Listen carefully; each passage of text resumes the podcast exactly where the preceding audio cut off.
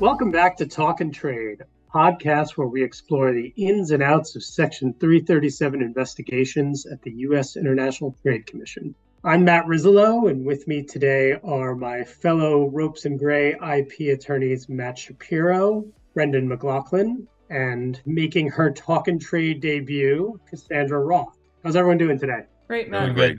Excellent. Glad to have everyone here. So, in the last 15 years, the ITC has become an increasingly important forum for patent litigation and a popular choice for many patent owners. However, the ITC is not merely a patent litigation forum. As commissioners and ALJs are quick to remind folks, it's a trade forum.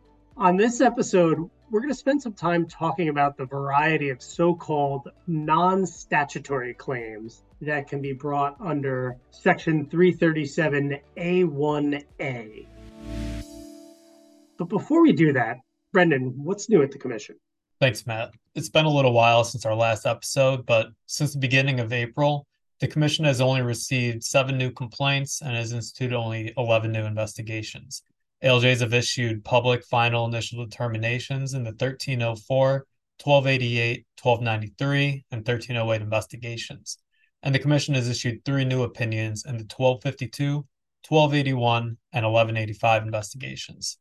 But there have been some interesting developments worth noting. First, in the 1313 investigation, respondent Hugel filed a motion to terminate based upon both parties' failure to obtain discovery out of Korea due to the governmental re- restrictions. These restrictions caused several delays to the procedural schedule, and Hugel argued that the investigation should have been terminated, or at the very least, stayed until the parties obtained the sought after discovery.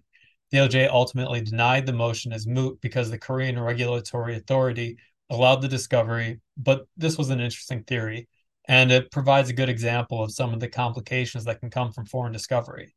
Next, the Commission instituted a rare 100 day proceeding in the 1352 investigation, ordering an early initial determination to determine whether the complainant, who alleged trade secret misappropriation, could satisfy the domestic injury portions of the statute.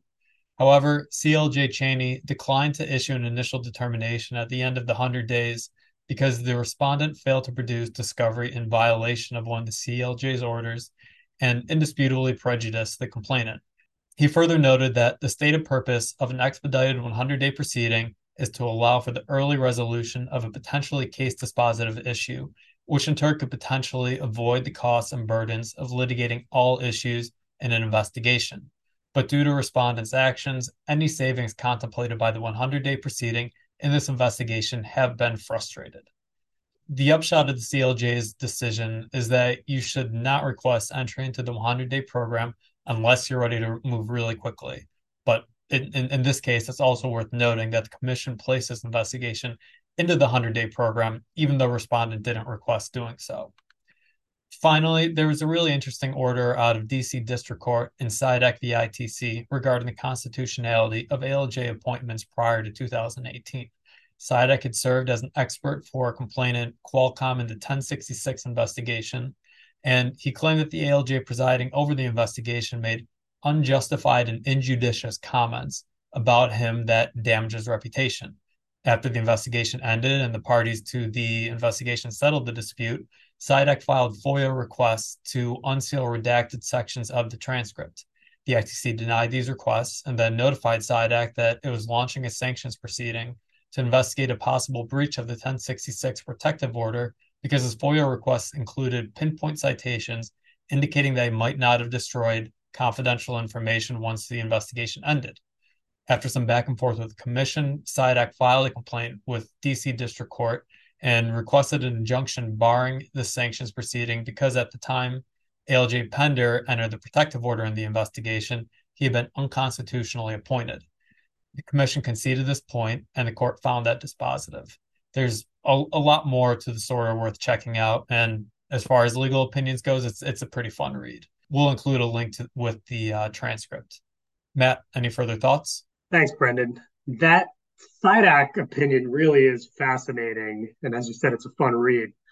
And it could arguably call into question all exclusion orders that were uh, issued by the commission before the commission fixed its ALJ appointments clause issue back in 2018. Uh, many of those exclusion orders are still in effect today. But we may discuss this some more in a future episode. I also wanted to briefly note that there's ITC related legislation now pending on Capitol Hill.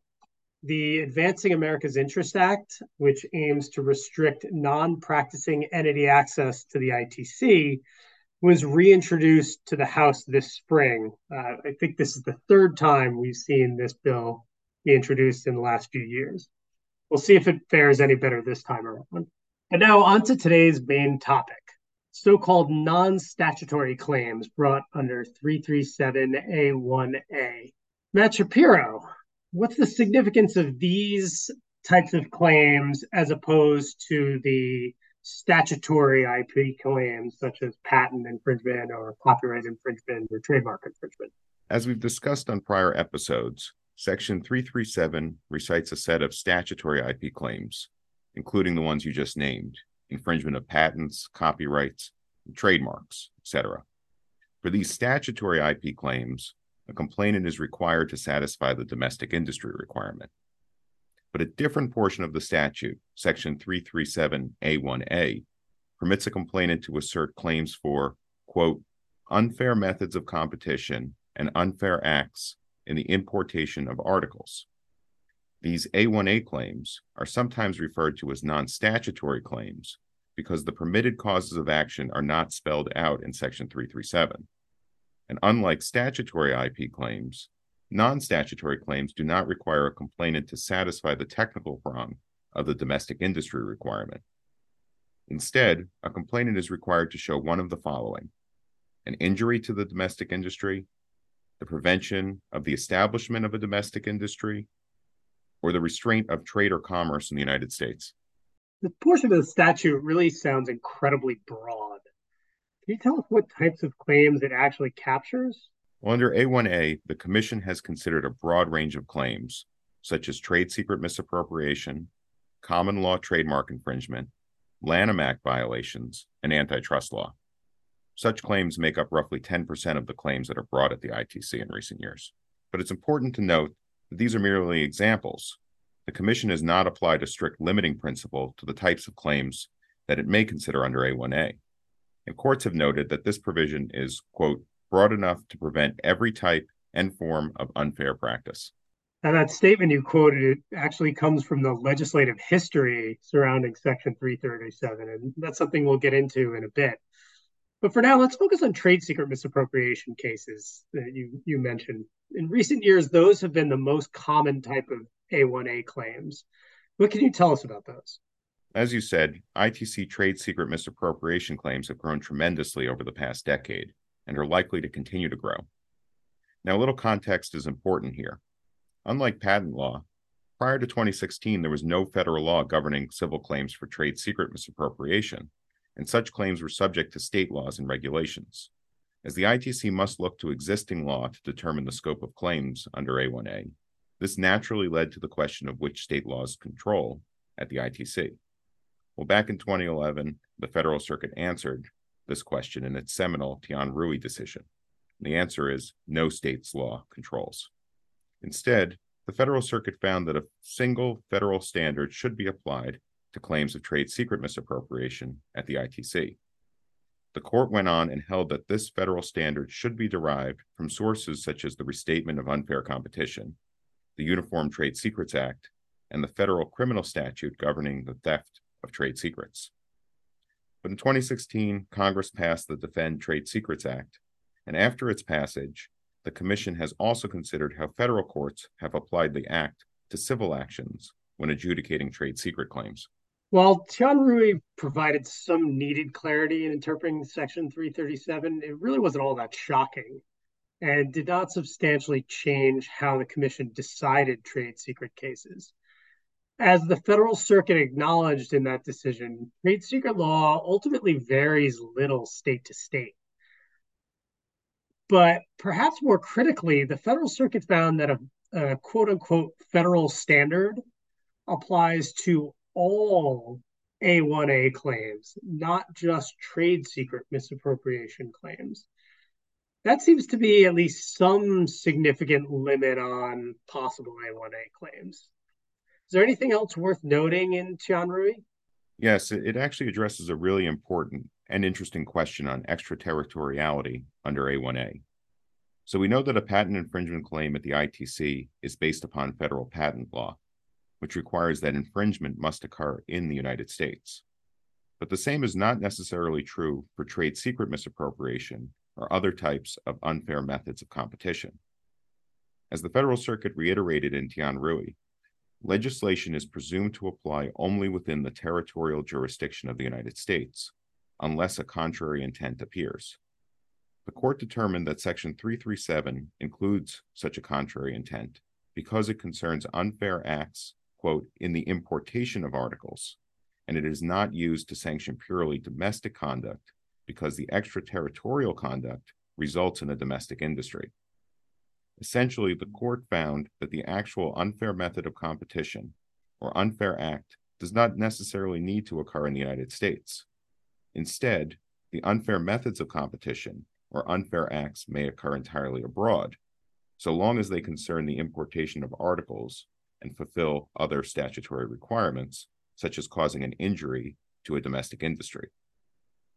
And the Commission somewhat recently addressed the interplay between extraterritorial acts and the domestic industry in the 1145 investigation, finding that the requirements of Section 337 are satisfied if the importation injures a domestic industry, even if the industry is not directly linked to the alleged unfair act.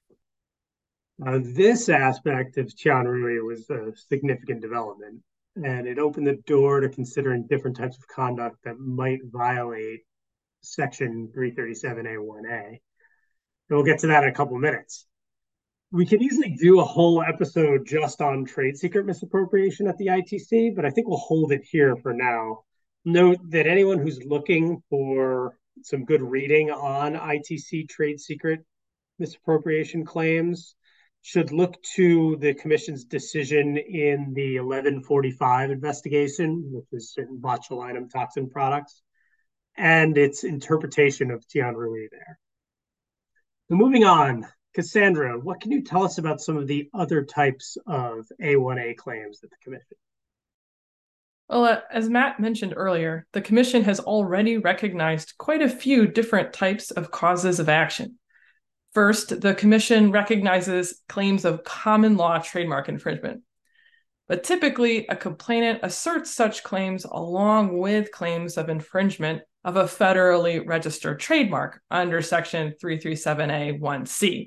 That's an example of a statutory IP claim under Section 337. So there's not much remarkable about common law trademark infringement under A1A. Much more interesting are claims that fall within other parts of the Lanham Act, including trade dress infringement, trademark dilution, false advertising, and false designation of origin, to name a few. Complaints asserting such claims are less common, but they are not unheard of. Uh, for example, in the 1132 investigation, the commission found respondents infringed the Jeep trade dress and issued exclusion and cease and desist orders. So it's true that these types of investigations may be less common, but it does go to show the breadth of A1A claims. Arguably, any cognizable Lanham Act claim can also be brought at the ITC as long as other Section 337 requirements, such as importation and domestic industry, are met. What else do you have for us, Sandra? One rare type of A1A claim is violation of federal antitrust laws. These come up maybe once every few years, but when it does, it's always worth monitoring. For the Commission's latest word on antitrust, check out its opinion in the 1002 investigation, which illuminates the standards applied in Section 337 investigations to uh, antitrust claims and provides helpful guidance to Section 337 A1A in general. So, in that 1002 investigation, the Commission found that a complainant alleging a violation of Section 337 based on the Sherman Act, Section 1 specifically, needs to allege so called antitrust injury in addition to fulfilling Section 337's domestic industry requirement. The complainant conceded that it would not be able to allege an antitrust injury because this is, as, as their counsel put it, quote, the standard is virtually impossible to satisfy in federal court, and the reality is that we couldn't, end quote. Like you said, antitrust based investigations at the Commission are really rare. And I think the direct practical implication of the Commission's opinion in the 1002 investigation may be somewhat limited.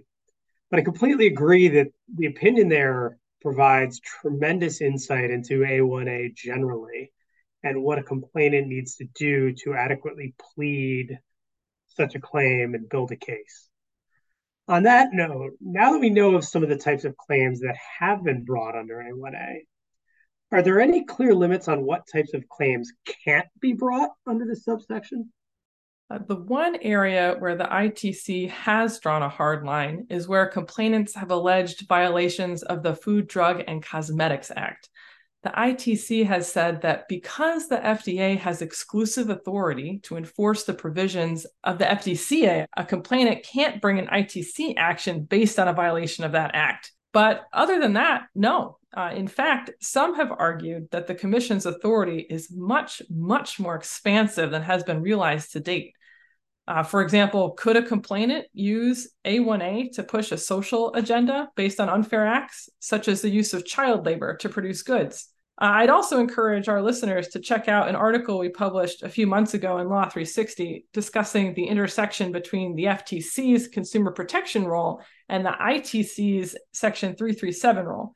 Sometimes the ITC looks to the FTC's industry guidance when considering Lanham Act false advertising claims. Yeah, as the Federal Circuit explained in Tian Rui, uh, the ITC's and the FTC's statutory language mirror each other in that they both prohibit, quote, unfair methods of competition.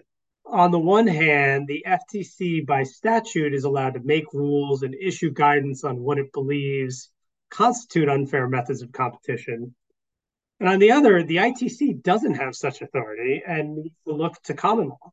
Given that Section 337 requires the ITC to consult with the FTC during investigations, it seems natural that the ITC should seriously consider how to apply the FTC's guidance in at least some A1A claims.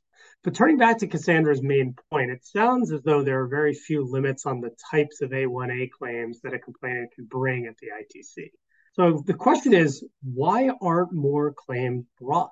One of the big reasons is likely the domestic industry and injury requirements for A1A claims. That's what we touched upon earlier and in a previous episode. A complainant asserting an A1A claim needs to show injury to the domestic industry. In other words, that the domestic industry has been substantially injured or destroyed by the unfair acts. This can be shown through as examples loss of profits, price erosion, or loss of employment. Depending on the case and the facts involved, this injury question can be very complex by itself and is possibly one of the biggest deterrents to filing a Section 337 A1A complaint. On the other hand, there are some potential benefits to asserting a non statutory claim instead of, or in addition to, a statutory claim. First, because there's no technical prong requirement, a trade secret complainant doesn't need to show that it actually practices or uses the trade secrets at issue. For further reading on this point, it's a good idea to check out the Commission's opinion in the 1145 investigation. Second, domestic industry investments don't need to fall into one of the specific buckets, such as plant and equipment, labor and capital, or research and development and engineering, as is required for statutory claims. Instead, the investments just need to be such that they go beyond a mere importer. For example, they're more than just basic sales and marketing activities. Right. As always, the domestic industry requirement make issues much more complicated than they may appear at first blush. That takes us to the end of today's episode of Talkin' Trade. And uh, thanks all for joining me. Cassandra, thanks especially for your first time in the podcast. Uh, to all of our listeners, you can find this podcast and other Ropes and Gray podcasts on Apple Podcasts, Spotify, or ropesgray.com slash podcast. I'm Matt Rizzolo, and on behalf of Matt Shapiro, Brendan McLaughlin, and Cassandra Roth, thank you all for listening.